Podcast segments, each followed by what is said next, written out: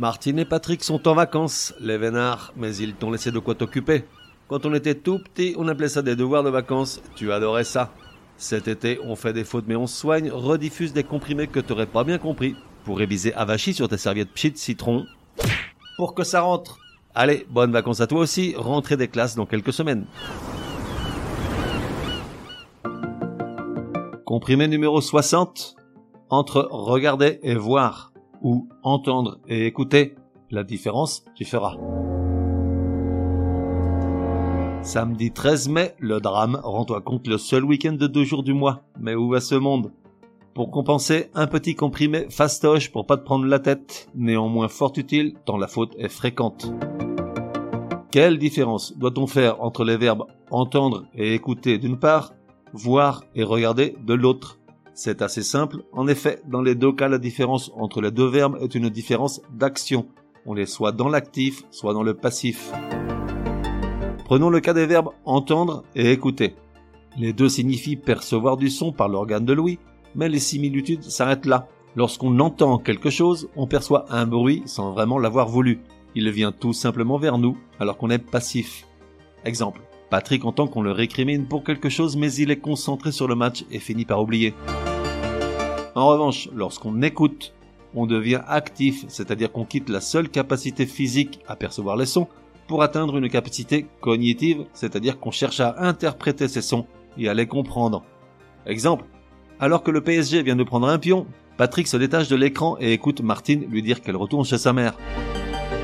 Pour les verbes voir et regarder, c'est un peu la même chose. Les deux signifient percevoir des images par l'organe de la vue, mais là encore les similitudes s'arrêtent là. Lorsqu'on voit quelque chose, c'est juste parce qu'on a les yeux ouverts et qu'automatiquement des images nous parviennent de façon passive sans vraiment y prêter attention. Exemple.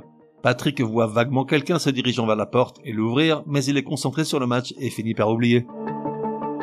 En revanche, Lorsqu'on regarde, on est actif, on rentre en mode capacité cognitive. On enregistre les images qui nous parviennent et on cherche à les interpréter et à les comprendre. Exemple. Alors que le PSG vient de prendre un pion, Patrick se détache de l'écran et regarde Martine, valise à la main, ouvrir la porte de l'appartement et sortir sans un bruit. Résumé du comprimé numéro 60. Pour que ça rentre. Comment bien faire la différence entre les verbes entendre et écouter d'une part voir et regarder de l'autre? En fait, d'un côté, on a des verbes résultant d'une action passive, entendre et voir. On perçoit des sons et des images, mais sans chercher à les interpréter. Exemple. Captivé par le match, Patrick entend qu'on lui dit quelque chose et voit une silhouette se diriger vers la porte. De l'autre côté, on a des verbes résultant d'une action active, durant laquelle on entre en mode cognitif afin d'interpréter et de comprendre les sons et les images perçues.